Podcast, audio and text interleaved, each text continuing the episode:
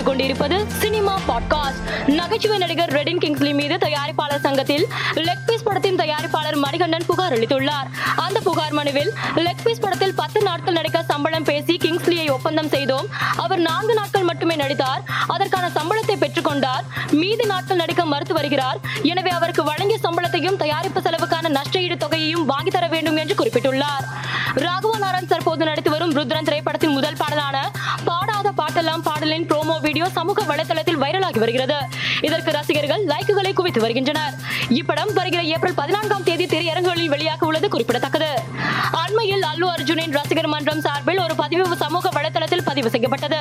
அதில் ரசிகர்களான தங்களின் ஒருவரில் தந்தை நுரையீரல் தொடர்பான நோயால் பாதிக்கப்பட்டுள்ளதாகவும் மருத்துவ சிகிச்சைக்கு ரூபாய் இரண்டு லட்சம் தேவை என்றும் குறிப்பிட்டுள்ளனர். இந்த செய்தி அல்லு அர்ஜுனின் கவனத்திற்கு சென்றுள்ளது.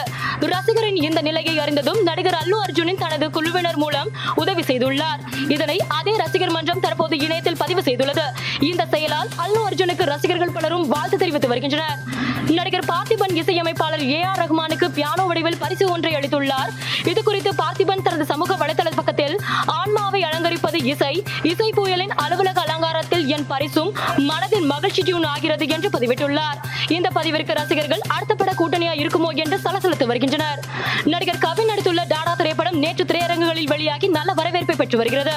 இந்நிலையில் நடிகர் கவின் கமல்ஹாசனை நேரில் சந்தித்துள்ளார். இது தொடர்பான புகைப்படத்தை தனது சமூக வலைதளத்தில் பகிர்ந்துள்ள கவின் இன்று கோவிலுக்கு சென்றேன் என்று பதிவிட்டுள்ளார். இந்த புகைப்படம் தற்போது இணையத்தில் வைரலாகி வருகிறது.